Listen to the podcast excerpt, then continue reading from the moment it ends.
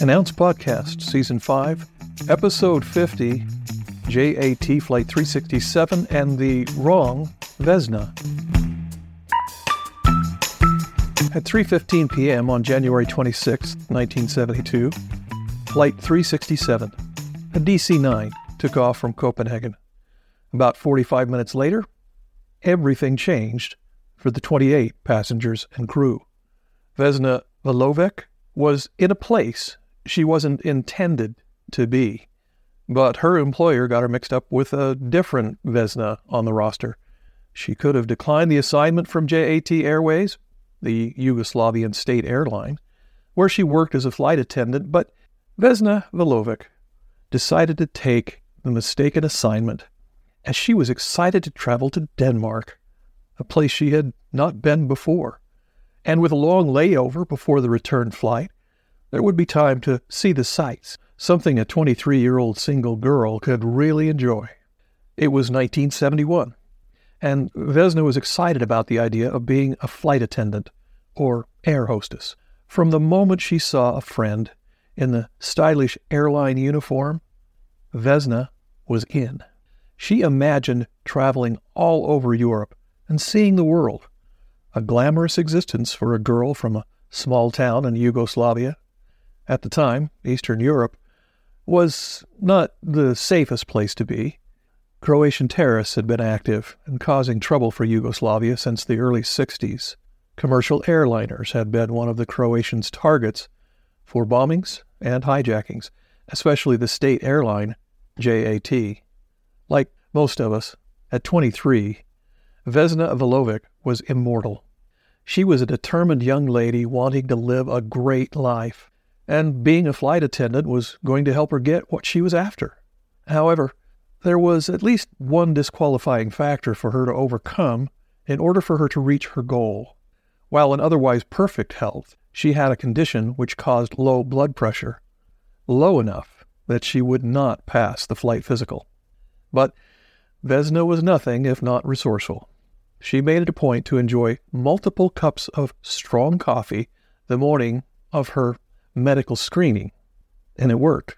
She passed with flying colors and missed her first chance to be somewhere else instead of Flight 367 on January 26, 1972.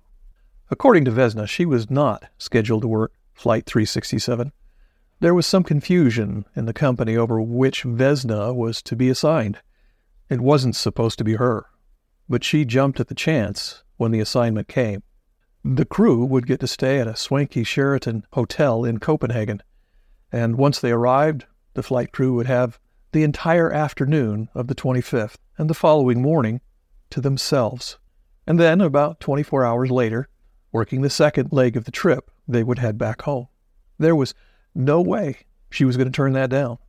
She enthusiastically accepted the assignment and looked forward to some fun in Denmark and missed her second chance to be somewhere else instead of Flight 367 on January 26, 1972. After an uneventful first leg of the flight, Vesna was looking forward to exploring Copenhagen, doing some sightseeing, but her colleagues insisted on her going along with them to go shopping.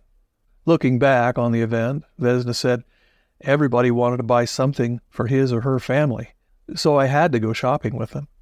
They seemed to know that they would die and didn't talk about it. But I saw. I felt for them. And the captain, he was locked in his room for 24 hours. He didn't want to go out at all.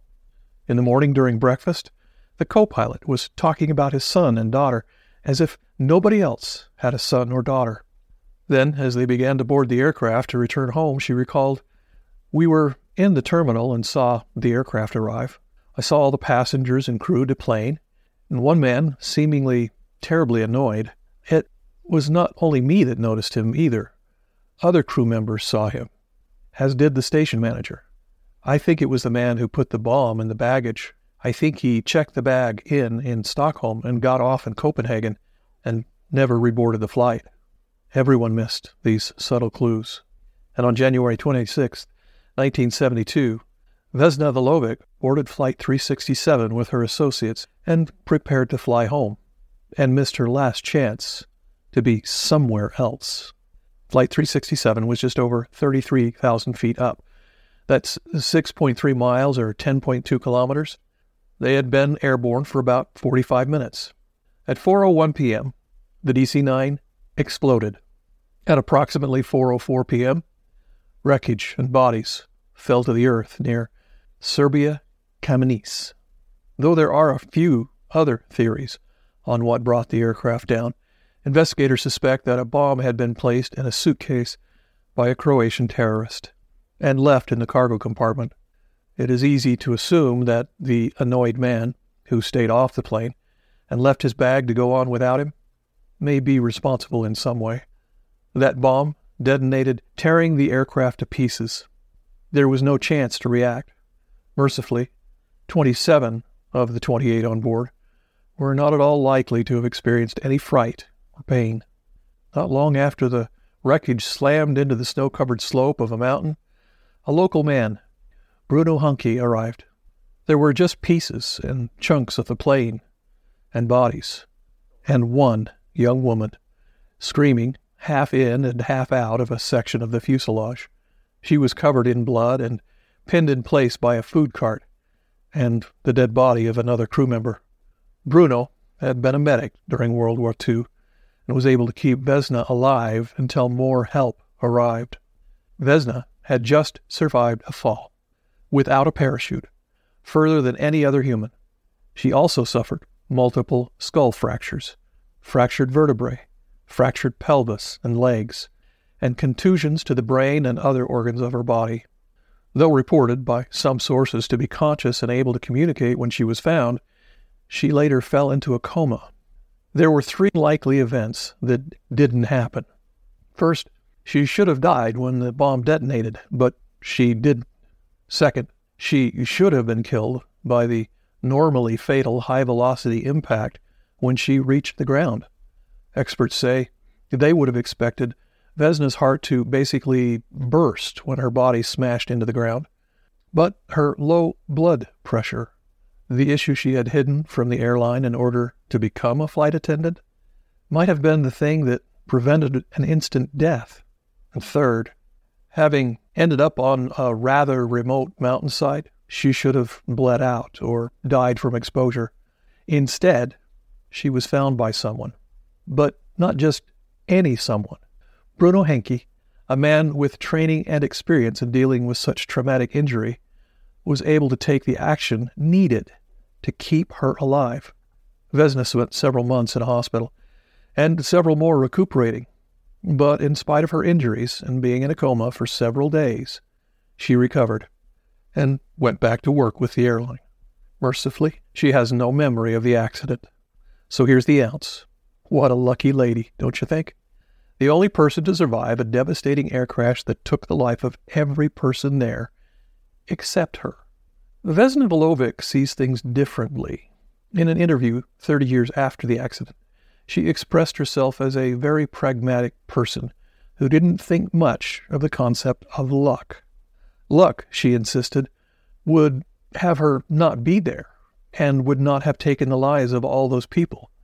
And the crash that nearly killed her, that was just part of her life, and life happens. She clearly expressed her philosophy of life when she said, I believe we are masters of our lives. We hold all the cards, and it is up to us to use them right. She may have something there. What do you think? And that's it. An ounce submitted for your consideration. Thank you for listening to another great episode of An Ounce. I'm betting you know some folks who would enjoy this podcast too. So share the love. Please like, follow, and share. And we'll catch you next time with a new minute measure of wisdom from An Ounce. Hey, check out our YouTube videos at youtube.com forward slash at an ounce podcast. That's youtube.com forward slash at symbol an ounce podcast.